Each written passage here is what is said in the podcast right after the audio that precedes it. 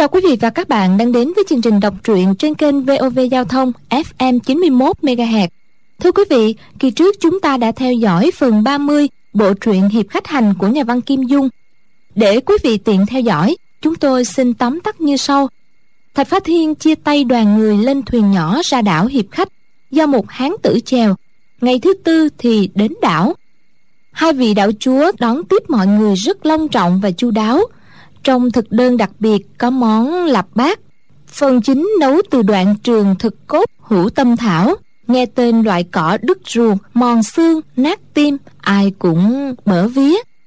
Cách đây 40 năm, hai vị Long Mộc đảo chúa ngẫu nhiên tìm thấy một tấm địa đồ chỉ đường đến một hoang đảo. Tại đó cất giấu một bí lục võ công kinh thiên động địa.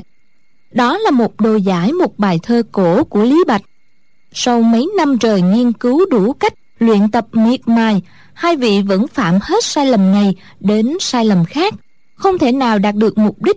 Hai vị bèn chép đồ giải thật tỉ mỉ làm hai bản mang đến nhờ diệu đế đại sư chùa Thiếu Lâm và ngu trà đạo trưởng của phái võ đan xem giúp.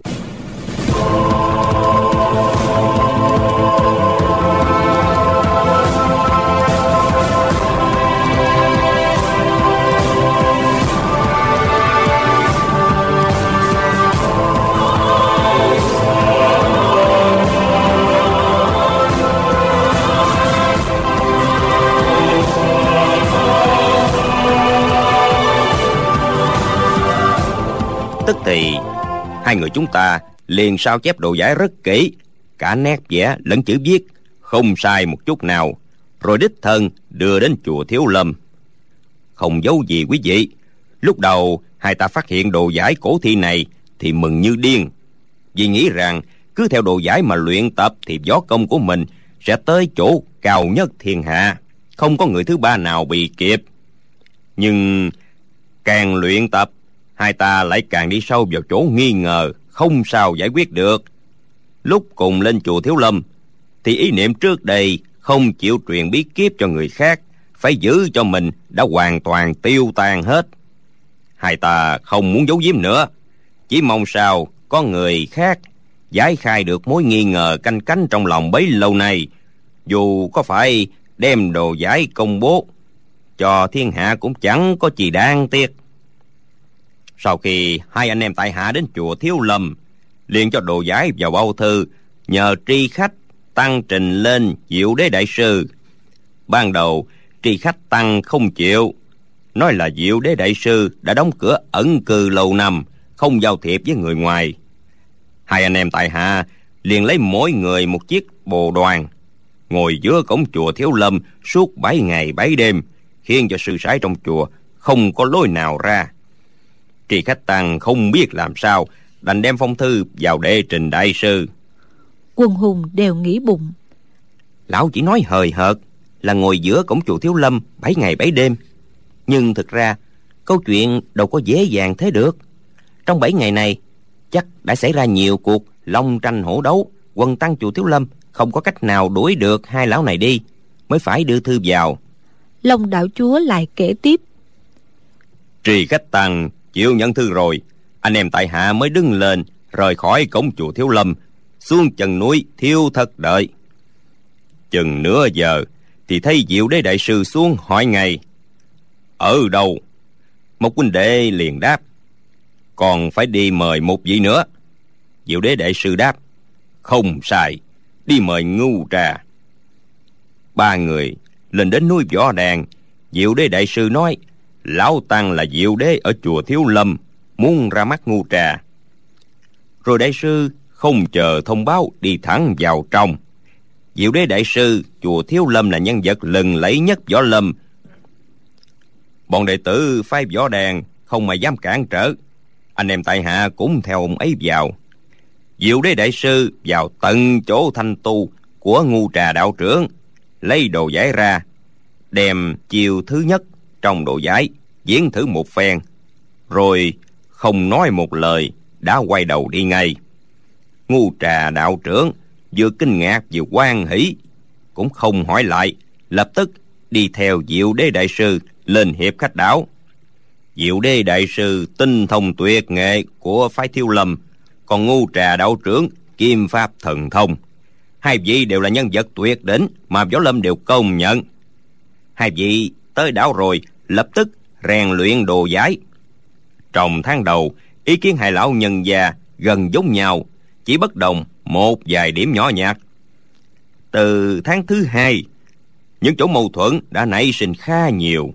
Đến tháng thứ ba, hai vị không muốn giữ tư cách cao nhân xuất thế nữa.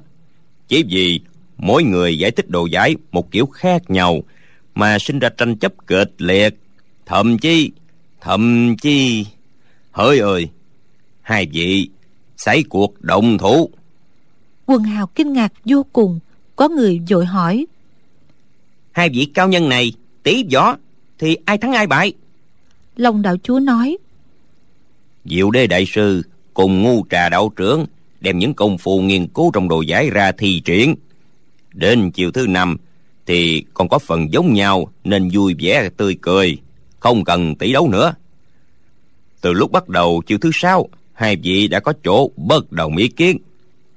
Nhưng còn có lúc tỷ đấu, có lúc bỏ qua. Sau mấy tháng trời, kết quả nghiên cứu của hai vị đi đến chỗ giống nhau thì ít mà khác nhau lại nhiều. Nhưng chuyện so bị ai hơn ai kém thì khó mà định được. Tại hạ cùng Mộc huynh thương nghĩ với nhau nhiều lần, đều cho là đồ giải đó bao la quyền diệu quá chừng. Ngay cả diệu đế đại sư cùng ngu trà đạo trưởng là những cao nhân quan thế, mà cũng chỉ lĩnh hội được một phần nhỏ trong đó mà thôi. Xem ra, nếu muốn thông suốt được toàn thể bản đồ giải này, chỉ có cách mở rộng cuộc nghiên cứu để nhiều người tham gia, chứ không còn cách nào khác. Ý kiến của nhiều người góp lại phải hơn ý kiến của một bậc đại tài. Vì thế, chúng ta muốn mời những bậc kỳ tài khắp thiên hạ lên đảo này, đem hết tâm lực ra mà nghiên cứu long đạo chúa ngừng lại một lúc rồi nói tiếp. May mà lúc đó đoạn trường thực cốt hữu tâm thảo đang nở hoa. Loại cỏ này đem phối hợp với mấy vị thuốc nữa, nấu thành cháo nóng, thì ăn vào rất có ích cho những người luyện võ chúng ta. Vì vậy, hai anh em tại hạ cho sứ giả đi mời các vị trưởng môn phái lớn, các giáo chủ, các bàn chúa cùng đến tệ đảo ăn cháo lạp bát. Ăn cháo xong sẽ mời quần hùng tham gia vào một công cuộc nghiên cứu đồ giải. Mọi người nghe long đảo chúa nói vậy thì bán tính bán nghi sắc mặt người nào cũng thập phần kỳ dị.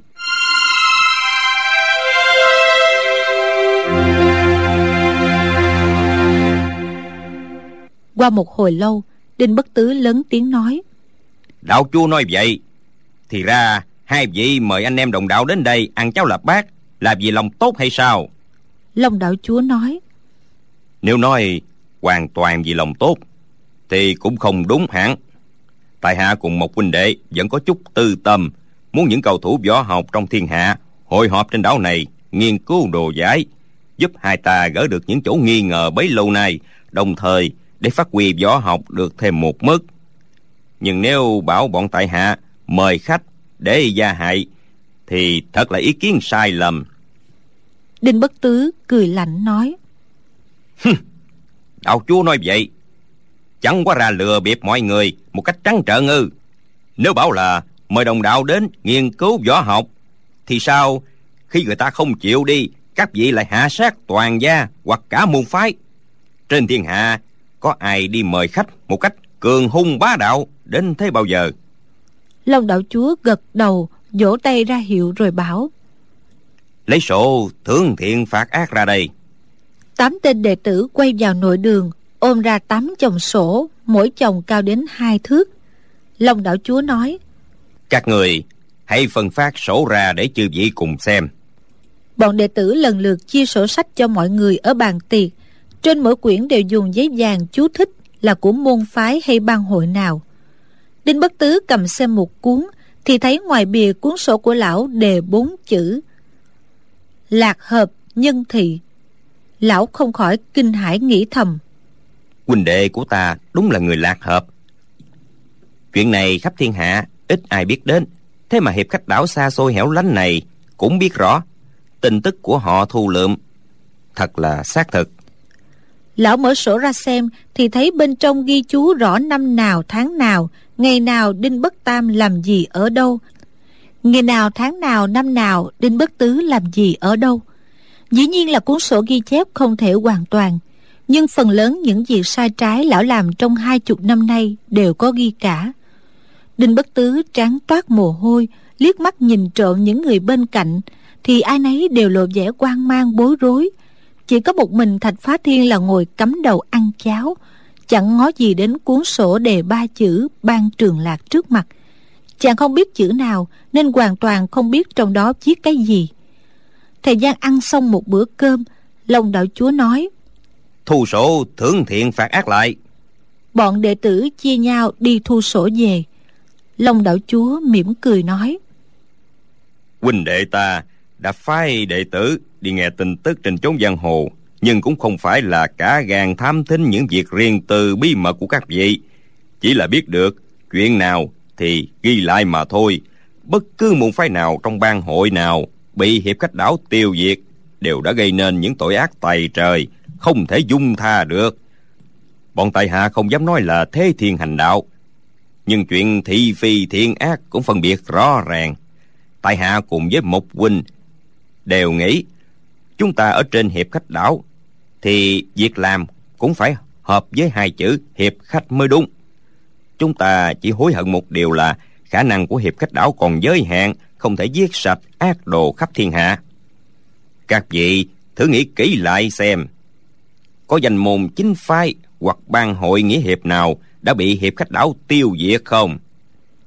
Hồi lâu không thấy ai trả lời, long đảo chúa lại nói những người mà bọn tại hạ đã sát hại thật sự chẳng có ai vô tội. Bây giờ bạch tự tại mới lên tiếng chất vấn. Nhiếp lão quyền sư nhiếp lập nhân ở thông châu tỉnh hà bắc có làm việc gì ác đâu. Sao lão cũng bị hai vị hạ sát toàn gia? Long đạo chúa lấy ra một cuốn sổ đẩy về phía trước rồi nói. Mời quay đức tiên sinh xem thử cuốn sổ này từ từ bay về phía bạch tự tại. Lão bạch toan giơ tay ra đón thì cuốn sổ đột nhiên dừng lại trên không một chút, rồi đất thẳng xuống mặt bàn, chỉ cách tay lão chừng hai thước. Bạch tự tại vội vàng đưa tay ra chụp được cuốn sổ, không đến nỗi để rớt vào bát cháo trên bàn. Cuốn sổ cầm vào tay rồi, lão còn cảm thấy lực đạo nặng trĩu, bất giác trong lòng lão ngấm ngầm kinh hãi bụng bảo dạ thằng cha này, thuận tay liền cuốn sổ mỏng dính có mấy trang. Thế đi rất chậm, mà lực đạo ghê gớm. Thật là xa gần tùy ý, biến quá khó lường. Thế thì truyền thuyết, cánh hoa tấn công địch, mảnh lá đã thương người là chuyện có thật. Thủ kình của thằng cha này mà phóng âm khí thì thật không thể đỡ gạt hay né tránh được. Ta đã tự xưng là ám khí đệ nhất. Bốn chữ này chắc chắn cũng phải xóa đi lão nhìn ngoài bìa cuốn sổ có đề bảy chữ, hà bắc thông châu nhiếp gia quyền. Vừa mở sổ ra đọc dòng đầu, lão đã phải kinh hãi. Hàng đầu ghi, năm giáp thân, tháng năm ngày mùng hai, nhiếp tôn đài đã gian dâm và giết hai mạng người ở hắc gia trang hạt thương châu, lại để thư giá họa cho đạo tặc hắc hổ trại. Hàng thứ hai ghi, năm giáp thân, tháng 10 ngày 17 nhiếp tôn hiệp vì một chuyện nhỏ mọn mà đã thương con cả của lưu văn chất ở phủ tế nam. Đêm hôm ấy, y lại hạ sát toàn gia nhà họ lưu 13 người để bịt miệng. Nhiếp tôn đài và nhiếp tôn hiệp đều là con trai nhiếp lão quyền sư. Nhà này nổi tiếng là hào hiệp trên chốn giang hồ. Không ngờ đã làm những điều cực kỳ tàn ác trong bóng tối. Bạch tự tại suy nghĩ một chút rồi nói, những việc này không có gì đối chứng chẳng hiểu thực giá ra sao. Tại hạ không dám nói hai vị đảo chúa cố ý chụp mũ rồi giết người vô tội. Nhưng nghe rằng bọn đệ tử hiệp khách đảo phái đi đã nghe lời đồn đại không đúng sự thật cũng chưa biết chừng. Trương tam liền đứng dậy nói nếu hoài đức tiên sinh không tin thì hãy xem cái này. Gã nói xong quay lưng đi vào nhà trong. Lúc trở ra tay phải có cầm một cuốn sổ gã cũng giơ tay lên cho cuốn sổ từ từ bay về phía bạch tự tại. Còn chừng hai thước thì đột nhiên rớt thẳng xuống, thủ pháp giống hệt như của long đạo chúa. Phen này bạch tự tại dĩ nhiên đã chuẩn bị sẵn, lão đưa tay chụp lấy. Khi cầm vào tay cũng thấy nhẹ nhàng hơn lúc long đạo chúa ném sách đến. Lão mở ra xem thì đây là cuốn sổ nợ của nhà họ nhiếp. Bạch tự tại đã quen nhiếp lão quyền sư từ thuở nhỏ nên biết rõ bút tích. Lão thấy chữ trong cuốn sổ này rõ ràng là của lão nhiếp. Trong sổ toàn ghi những việc liên quan đến tiền bạc. Ngay trang đầu đã phê hai chữ son, đáng giết trang này có khoản ghi, ngày mồng 8 mua 83 mẫu ruộng ở Chu Gia Thôn, giá tiền 70 lạng. Bạch tự tại nghĩ bụng. Bảy chục lạng bạc mà mua được 80 mẫu ruộng ư? Đâu có của rẻ thế được. Vụ này chắc là có dùng quy lực để cưỡng ép. Lão đọc tiếp xuống dưới lại thấy một khoảng nữa có phê hai chữ son đáng giết khoảng này ghi, ngày 15 thu của quan huyện họ trương ở thông châu 2.500 lạng. Bạch tự tại nghĩ thầm giúp lập nhân nổi tiếng là người nghĩa hiệp, sao lại lấy tiền của quan nha? Chắc là lão cấu kết với bọn tham quan vô lại để chèn ép người lương thiện, làm ra những việc thương thiên bại lý bạch tự tại lật tiếp xuống dưới thì thấy có tới năm sáu chục chỗ phê hai chữ đáng giết bằng son đỏ. Chắc là do trương tam hay lý tứ phê vào. Bất giác, lão gặp sửa lại, thở dài nói. Biết người, biết mặt, khó biết lòng. Nhiếp lập nhân, thật là đáng giết. Giá tỷ bạch mổ mà được xem cuốn nhật ký này mấy năm về trước thì dù hiệp khách đảo có hạ thủ lưu tình cho lão bạch mổ cũng phải giết hết cả nhà lão.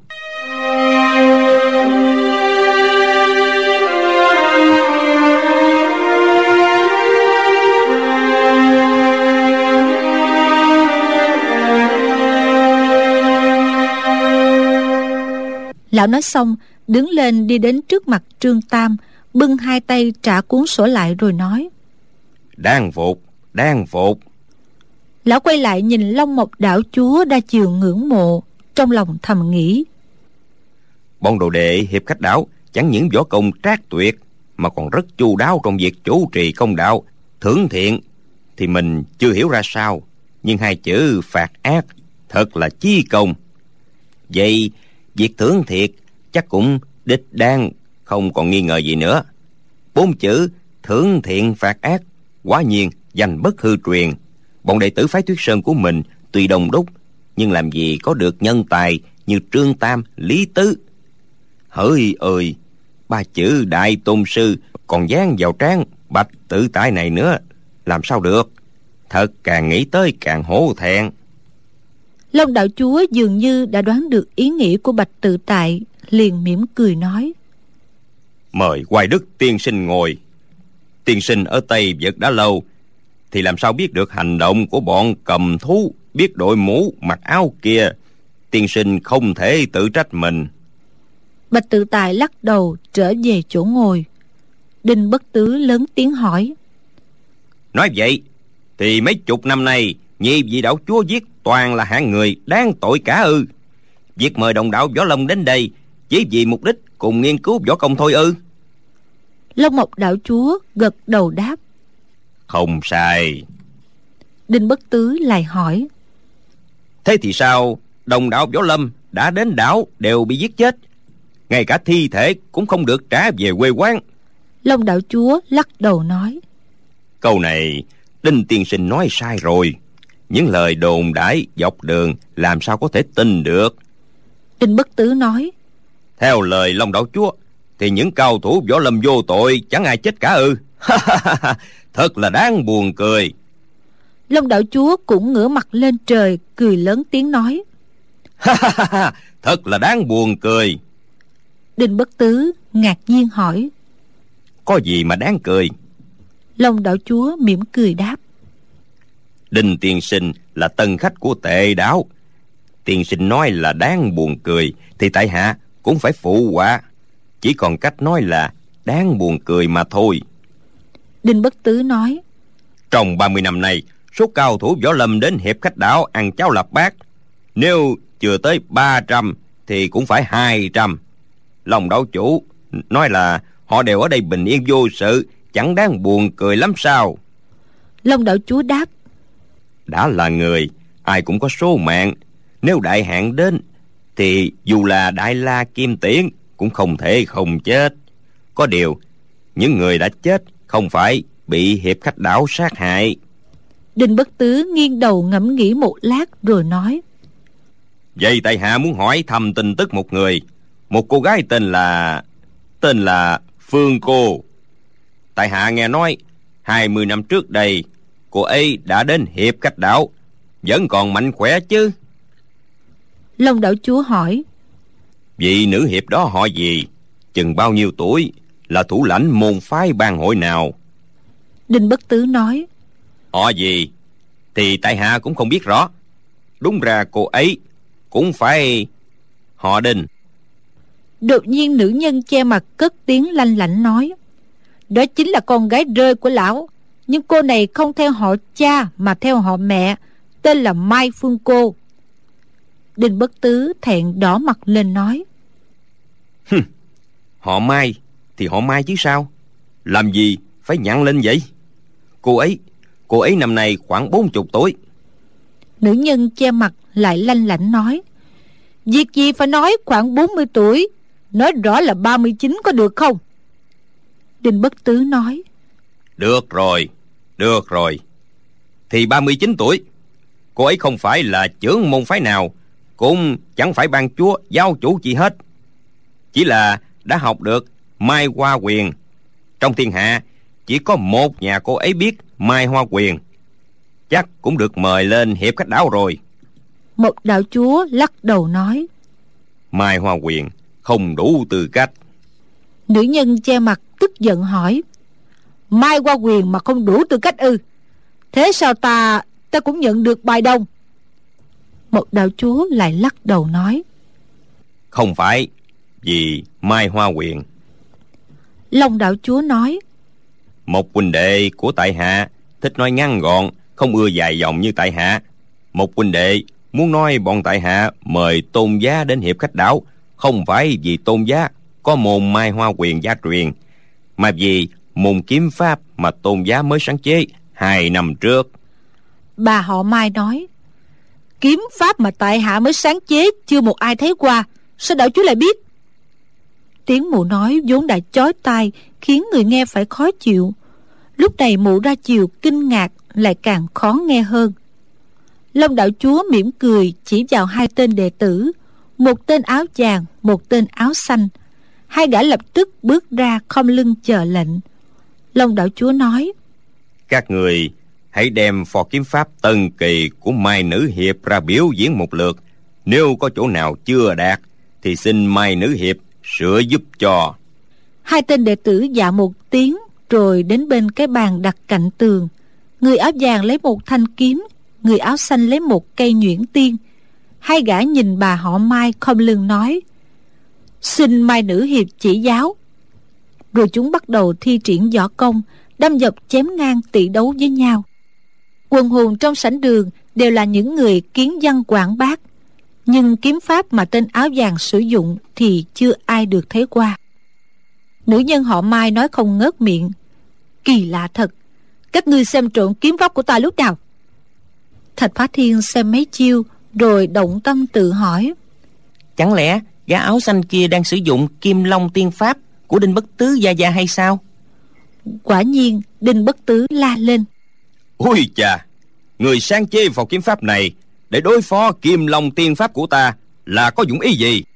Tên đệ tử áo xanh đúng là đang sử kim long tiên pháp, nhưng mỗi chiêu mỗi thức đều bị đệ tử áo vàng dùng môn kiếm pháp tân kỳ khắc chế. Nữ nhân che mặt chỉ cười lạc mấy tiếng, không thèm đáp. Đinh bất tứ càng xem càng tức giận, quát lên. Ngươi tưởng kiếm pháp này có thể đối phó với kim long tiên pháp của ta ư? E rằng chưa đủ tư cách câu này vừa ra khỏi miệng lão, tên áo vàng liền biến đổi kiếm pháp. Chiêu nào cũng cực kỳ gian trá, thâm hiểm, tuyệt không giữ phong độ danh gia. Đinh bất tứ lại quát. Người thật chẳng ra gì kiếm pháp gì mà kỳ vậy. Y như bọn đàn bà đánh nhau ngoài đường.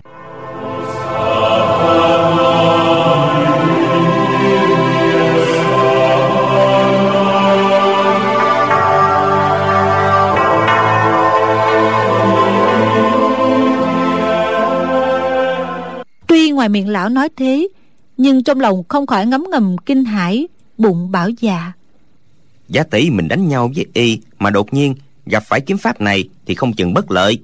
Tuy nhiên môn kiếm pháp thâm độc này chỉ có thể dùng đánh lén mà thôi không thể tỷ đấu một cách quang minh chính đại được. Đinh bất tứ tuy kinh ngạc nhưng cũng có chỗ mừng thầm tự nhủ. Những chiêu thức hạ lưu này mà đột ngột đưa ra thì dĩ nhiên khó bề chống đỡ. Nhưng ta đã được thấy một lần thì chẳng có gì đáng sợ nữa. Những đồ bàn môn tà đạo này chỉ lừa bịp người ta được một lần, không triển khai được đến lần thứ hai đâu. Phong lương cao tam đương tử, lữ chính bình, phạm nhất phi từng thua dưới tay của đinh bất tứ. Nhìn thấy kim long tiên pháp bị kiếm pháp quái lạ kia khắc chế đến mức tay chân rối loạn cùng nhịn không nổi phải lên tiếng quan hô. Đinh bất tứ giận dữ nói có gì là hay đâu? Phong lương cười nói ta nói là kim long tiên pháp của tứ gia rất hay. Cao tam đương tử mỉm cười nói kim long tiên pháp thật là tuyệt diệu tức chết đi được tức chết đi được tức chết đi được. Mụ kêu tức ba lần chính là nhại lại khẩu khí của đinh bất tứ lúc lão sinh sự trong phản điếm ngày trước. Gã đệ tử áo xanh thi triển kim long tiên pháp được hơn một nửa, thì đột nhiên dãy roi mấy cái. Gã đệ tử áo vàng cũng lập tức thu chiêu. Đợi gã áo xanh đem nhuyễn tiên đặt lại lên bàn. Rồi gã áo xanh dùng tay không, tiếp tục tỷ đấu với gã áo vàng. Xem được mấy chiêu, thạch phá thiên ồ lên một tiếng rồi nói, đinh gia cầm nã thủ thì ra người áo xanh đó đang sử dụng cầm nã thủ của đinh bất tam. Nào là phụng dĩ thủ, hổ trảo thủ, ngọc nữ niêm châm dạ xoa tỏa hầu. Những chiêu thức này đinh đan đã dạy cho thạch phá thiên trên thuyền dọc trường giang. Đinh bất tứ lại càng tức giận, lớn tiếng quát. Họ mai kia, người kiếm chuyện với anh em ta, rốt cuộc là có dụng ý gì? Vụ này vụ này thật là khó hiểu nhưng trong lòng lão, dĩ nhiên đã biết bà họ mai này muốn hỏi tội anh em nhà họ đinh, làm gì muốn trả thù cho tỷ tỷ. Gã đệ tử áo vàng sử dụng kiếm pháp lẫn quyền cướp cực kỳ thâm hiểm để khắc chế cầm nã thủ của nhà họ đinh. Nào là đánh vào hạ bộ, móc mắt, không thiếu chỗ nào không đánh tới. Nhưng gã áo xanh vẫn đỡ gạt được hết. Đột nhiên gã áo vàng hoành kiếm chém xuống đất. Gã áo xanh vội nhảy lên tránh né gã áo vàng buông kiếm trong tay xuống, hai tay ôm vòng lấy ngang hông gã áo xanh, mở miệng cắn vào yết hầu của đối phương. Đinh bất tứ kinh hãi hét lên, úi chà! Dường như gã áo vàng mở miệng cắn vào cổ họng của chính lão vậy. Trái tim lão nhảy thình thịch, biết rằng tư thế ôm cắn này thật là xảo diệu, nếu là mình chắc chắn không thể tránh né được. Tên đệ tử áo vàng buông hai tay ra, cùng tên áo xanh cúi mình hướng về phía đinh bất tứ và nữ nhân che mặt thi lễ rồi nói xin đinh lão tiền bối cùng mai nữ hiệp chỉ giáo. Bọn chúng lại hướng về phía long mộc hai vị đạo chúa thi lễ rồi mới cất kiếm lui về hàng ngũ. Nữ nhân họ mai cất giọng lanh lảnh nói các ngươi đã lấp lén trong bóng tối học mót đến bảy thành kiếm pháp của ta. Thật cũng không phải là chuyện dễ. Nhưng các ngươi đã diễn cho lão xem qua thì đinh bất tứ giận dữ nói. Thứ kiếm pháp hạ lưu đó chẳng ra thể thống gì. Có gì mà khó học? Bạch tự tại nói xen vào. Sao lại chẳng ra thể thống gì? Lão họ đinh kia nếu lão gặp người ta một cách đột ngột trong lúc chân tay còn luôn cuông thì đã bị người ta đâm trúng đến bảy tam chỗ quyệt đạo. Đinh bất tứ lại càng tức giận hơn thách. Người có giỏi thì cứ thử xem. Bạch tự tại đáp dù sao ngươi cũng không phải là địch thủ của mai nữ hiệp.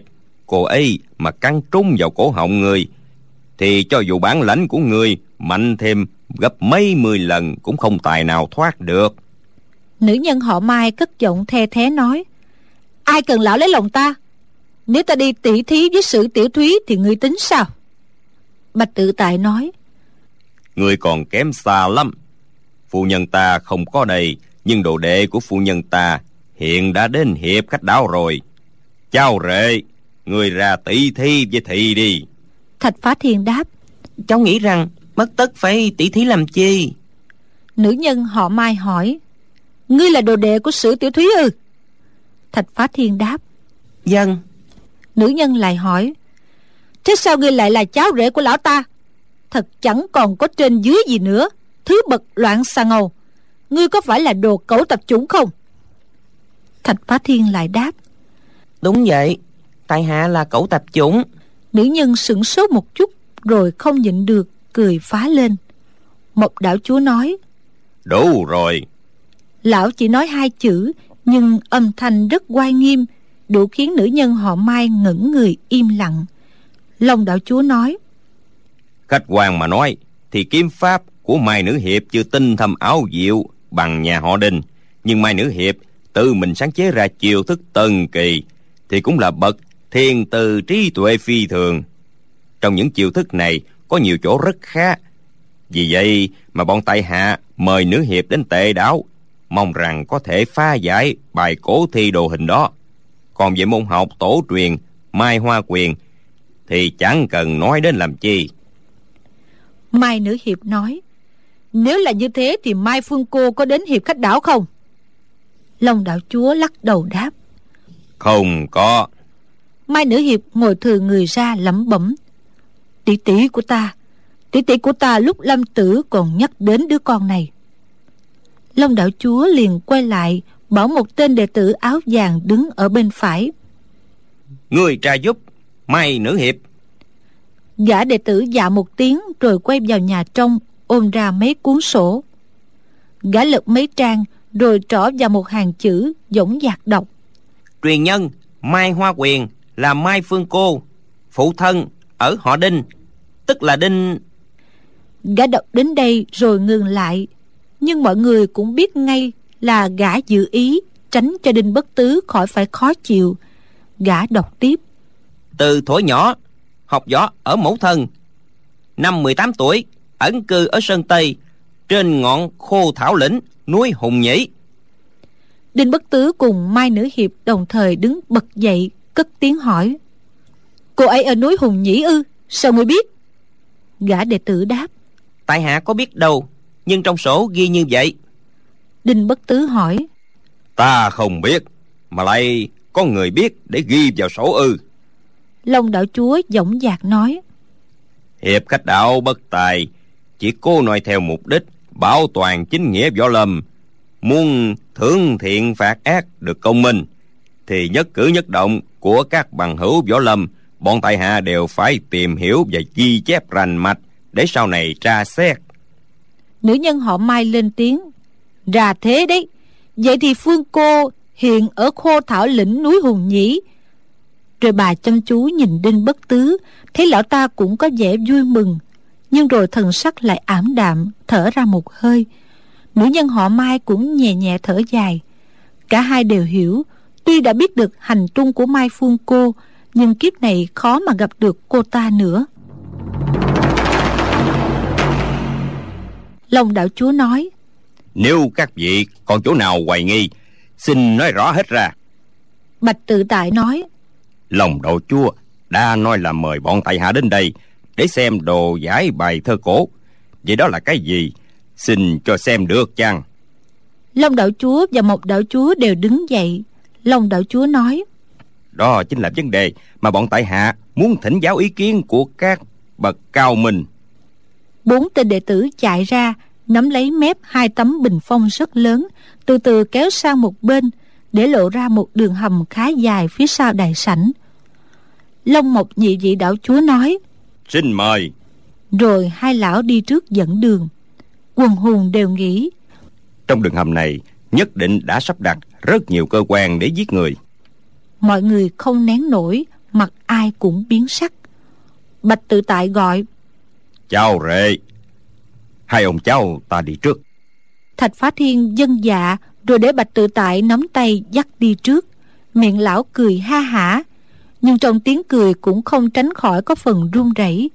Những người khác cũng nghĩ số kiếp đã tới thì khó mà chạy trốn, nên từng người một theo sau, còn lại mười mấy người cứ ngồi tại bàn không dám nhúc nhích. Đám đệ tử hiệp khách đảo và những người giúp việc cứ mặc kệ không lý gì đến họ. Bạch tự tại dẫn đầu đoàn người đi chừng mười mấy trượng thì đến trước một cái cửa đá. Trên cửa đề ba chữ hiệp khách hành theo lối cổ lệ một tên đệ tử áo vàng tiến lại đẩy cửa đá ra nói. Trong động này có 24 gian thạch lớn. Xin mời các vị tùy ý vào xem. Lúc nào mỏi mệt có thể ra ngoài cho thoải mái. Trong thạch thất cũng có dự bị đầy đủ thức ăn vật dụng. Các vị cứ tự tiện lấy mà dùng bất tất phải khách sáo. Đinh bất tứ cười lạnh nhạt nói cái gì cũng được tùy ý. Thì còn khách sáo làm chi? Nhưng không được tùy ý rời khỏi đảo phải không? Long đạo chúa cười ha hả nói. Sao tiên sinh lại nói vậy các vị đã tự nguyện đến hiệp khách đảo thì lúc ra đi cũng chẳng ai dám miễn cưỡng lưu lại. Bãi biển đầy đủ thuyền lớn nhỏ các vị muốn về lúc nào cũng được. Quần hùng sửng sốt chẳng ai ngờ hiệp khách đảo lại dễ dãi thoải mái như vậy muốn ở lại hay muốn đi về tùy ý. Lập tức có mấy người cất tiếng hỏi. Bọn tại hạ muốn đi ngay bây giờ có được không? Long đạo chúa nói. Dĩ nhiên là được. Các vị coi tại hạ và một huynh đệ là hạng người nào mà lại hỏi như vậy? Anh em tại hạ đãi khách không được chu đáo đã tự lấy làm hổ thẹn. Có lý nào dám miễn cưỡng lưu khách? Quần hùng nghe long đạo chúa nói vậy cũng hơi yên tâm liền nghĩ đã vậy thì ta cứ thử xem, cổ thi đồ giải là cái thá gì, rồi hãy ra về. Lão này đã nói là không miễn cưỡng giữ khách, thân phận của lão chẳng lẽ nuốt lời được hay sao? Thế rồi mọi người lục tục đi vào trong thạch thất. Trong thạch thất có tám ngọn đuốc rất lớn soi sáng. Hướng đông có một vách đá nhẵn nhụi trơn tru, trên mặt vừa khắc hình vừa khắc chữ. Ở đây đã có sẵn 17-18 người, kẻ chú ý ngưng thần người đang ngồi luyện công. Có người nhắm nghiền hai mắt miệng lẩm bẩm những gì không nghe rõ. Lại có ba bốn vị đang lớn tiếng tranh luận với nhau. Bạch tự tại chợt thấy một người quen quen. Lão để ý nhìn hồi lâu rồi kinh hãi gọi. Ôn tam huynh huynh huynh ở đây ư? Lão này mình mặc áo đen không ngớt đi lại trước phiến đá. Họ ôn tên gọi nhân hậu là trưởng môn phái bát tiên kiếm ở sơn đông giữa lão và bạch tự tại vốn có giao tình nồng hậu nhưng khi lão nhìn thấy bạch tự tại lại không ra vẻ kinh ngạc chỉ mỉm cười hỏi sao huynh đến đây trễ vậy? Bạch tự tại nói mười năm trước ta nghe nói ôn tam huynh bị hiệp khách đảo mời đi ăn cháo lạp bát. Tưởng rằng huynh đã chết rồi lâm phèn nghĩ mà thương tiếc. Ai ngờ ôn nhân hậu nói, ta vẫn bình yên ở đây, nghiên cứu võ công thượng thừa, sao lại báo là chết rồi? Tiếc là bạch huynh đến chậm quá. Bạch huynh xem, câu đầu bài thơ là triệu khách mạng hồ anh. Dưới này có chú giải, hồ là người ở tây vực. Trong truyện thừa can, ở sách tân đường có câu, mấy trăm người học nói theo tiếng hồ, tóc bơi thành búi mày áo bằng lụa màu lão vừa nói vừa trỏ vào phiến đá, chỗ có chú thích bằng chữ, đọc cho bạch tự tại nghe.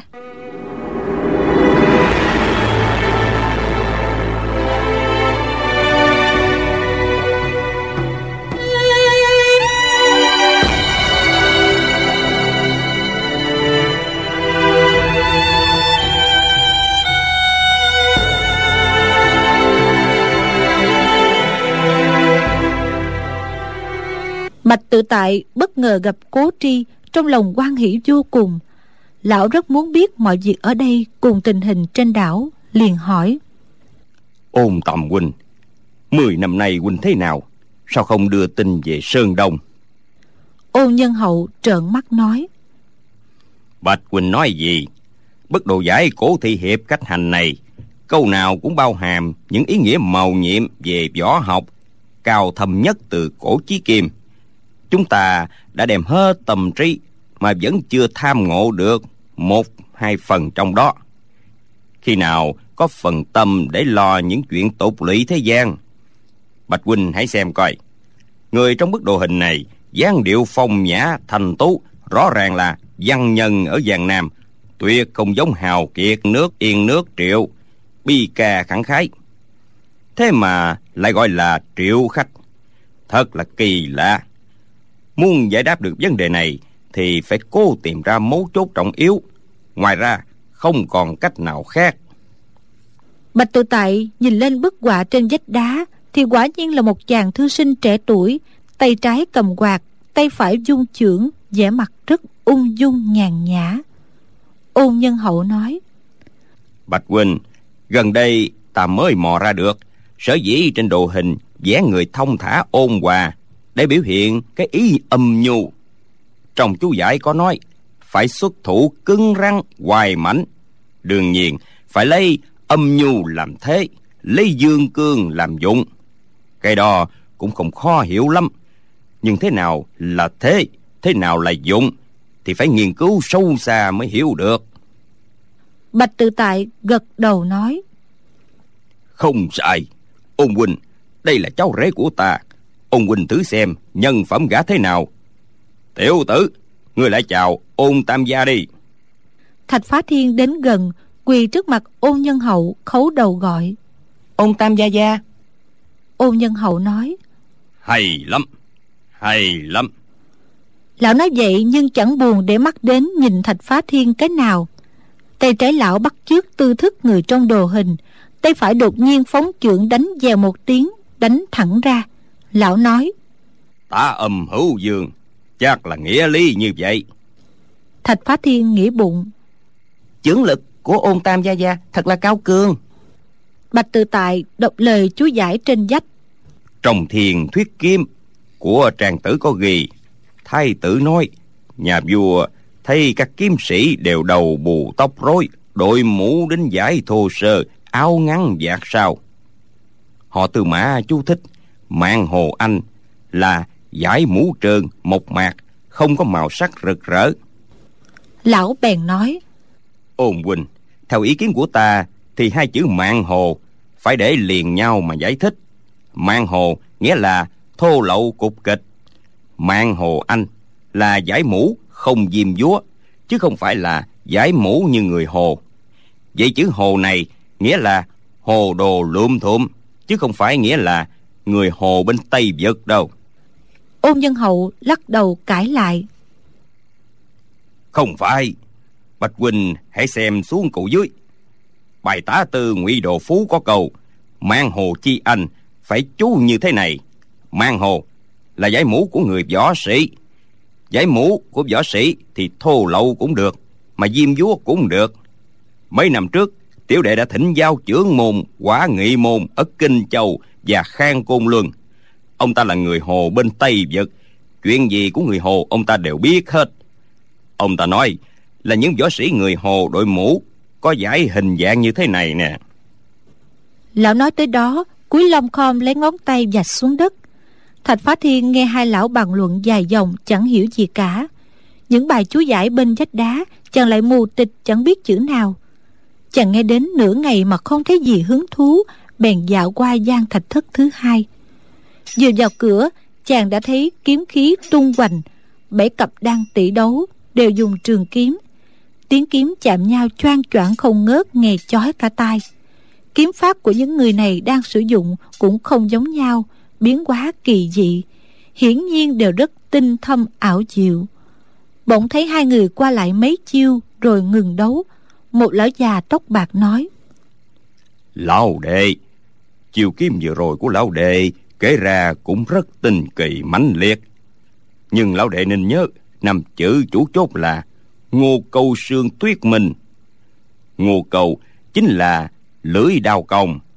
Vậy lúc xuất kiếm chiều phải tâm niệm hai chữ loan đao. Nếu không thì mất cả bản ý.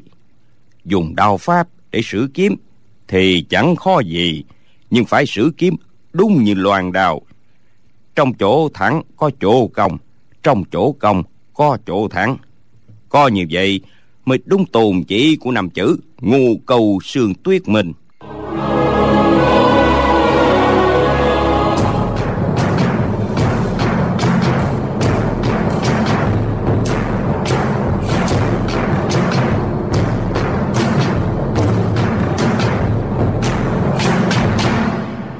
lão già râu đen lắc đầu nói đại ca đại ca chỉ chú trọng một mặt mà lại quên mất những điểm trọng yếu khác.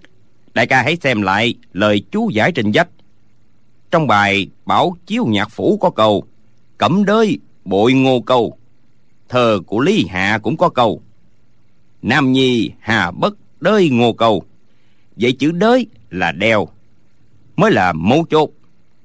Ngô câu đúng là lưỡi loan đao, nhưng chỉ đeo vào mình chứ không đem ra sử dụng.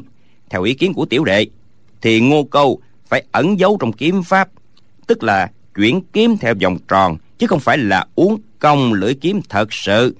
Ông lão râu bạc cãi lại. Người nói cũng có lý nhưng không đúng. Ngô cầu sườn tuyết mình rõ ràng là kiếm hoàng nhấp nhoan thì đâu có phải là ngô cầu để trong gió làm gì có ai đeo đào kiếm mình mình mà không cất trong gió thạch phá thiên không muốn nghe hai người tranh chấp nữa, lại đi xem một cặp khác. Cặp này tỷ đấu mau lẹ.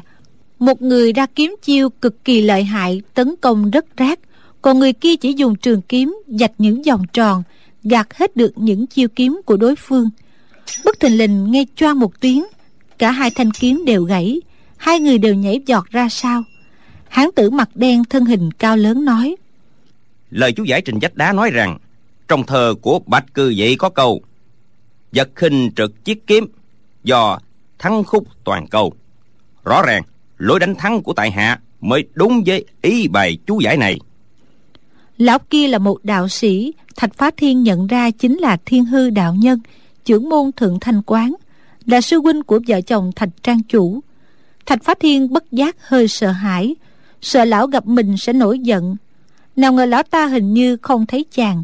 Trong tay cầm nửa thanh kiếm gãy lắc đầu nói. Ngô cầu sương tuyết mình là chủ còn do thắng khúc toàn cầu là khách. Trong khách mà khinh chủ thì không phải là chính đạo. Thạch phá thiên đứng nghe hai người tranh biện về hai chữ chủ khách hàng giờ nữa. Không ai chịu ai mỗi lúc một to tiếng. Chàng chẳng hiểu gì lại đưa mắt nhìn sang hướng tây. Thấy một đôi nam nữ đang tỉ kiếm hai người này ra chiêu rất chậm rãi, chiêu nào cũng thử đi thử lại. Có lúc nam nhân ngừng tay ngoẹo đầu suy nghĩ. Có lúc nữ nhân xử tới xử lui một chiêu kiếm đến tám chín lần.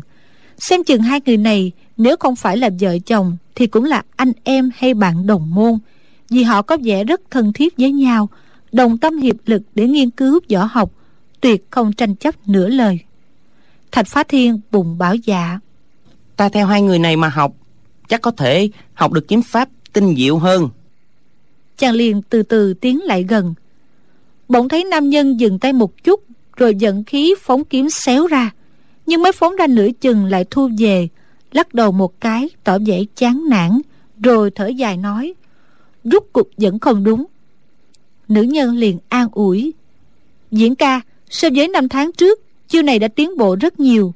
Chúng ta thử nghĩ lại câu chú thích này ngô câu là thanh bảo đao của ngô dương hạp lư.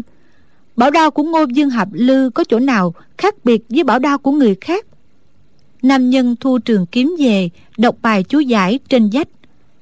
Sách ngô việt xuân thu chép rằng, hạp lư đã có bảo kiếm mạc tà, còn ra lệnh cho người trong nước đốt ngô câu bằng vàng. Ai làm tốt sẽ được thưởng trăm lạng vàng. Người ngô làm câu rất nhiều.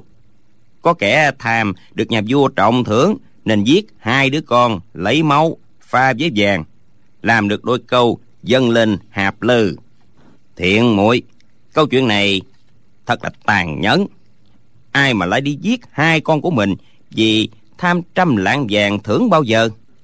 Nữ nhân nói mùi đoán không chừng hai chữ tàn nhẫn là yếu quyết của chiêu này, tức là phải hạ thủ quyết liệt, không nhân nhượng chút nào. Dù chính con mình sinh ra cũng phải giết chết nếu không thế thì bài chú thích trên dách là dẫn câu chuyện đó làm chi? Thạch phá thiên thấy nữ nhân này tuổi trạc tứ tuần, dung mạo rất thanh tú. Nhưng nói đến chuyện ta giết con một cách thản nhiên, hoàn toàn không lộ vẻ trắc ẩn. Chàng phát sinh chán ghét, không muốn nghe nữa, ngẩng lên nhìn vách đá, thấy trên đó khắc đầy những chữ. Trong cả trăm ngàn nét chữ, có khoảng hai ba chục nét vẽ rất giống thanh trường kiếm những thanh kiếm này hoặc ngang hoặc thẳng hoặc như dấu phẩy hoặc như nét mát. Trong mắt những người biết chữ thì đó chỉ là một nét trong một chữ mà thôi.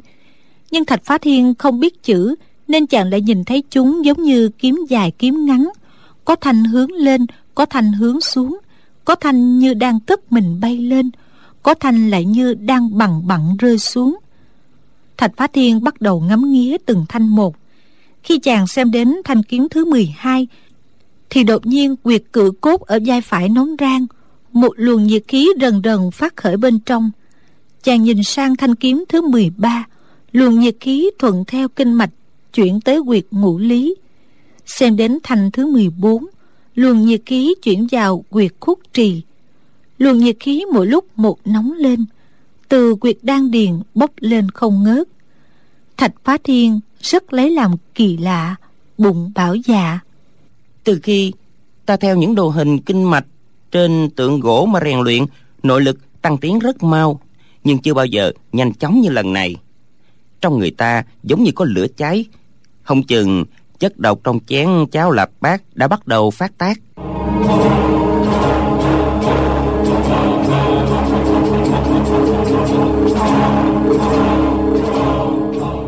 Các bạn thân mến, phải chăng chất độc trong chén cháo lạp bát đã bắt đầu phát tác? Cẩu tập chủng có được may mắn thoát chết như những lần trước hay không? Mời quý vị theo dõi phần tiếp theo trong chương trình đọc truyện ngày mai cũng trên kênh VOV Giao thông quý vị nhé. Bây giờ thì xin chào tạm biệt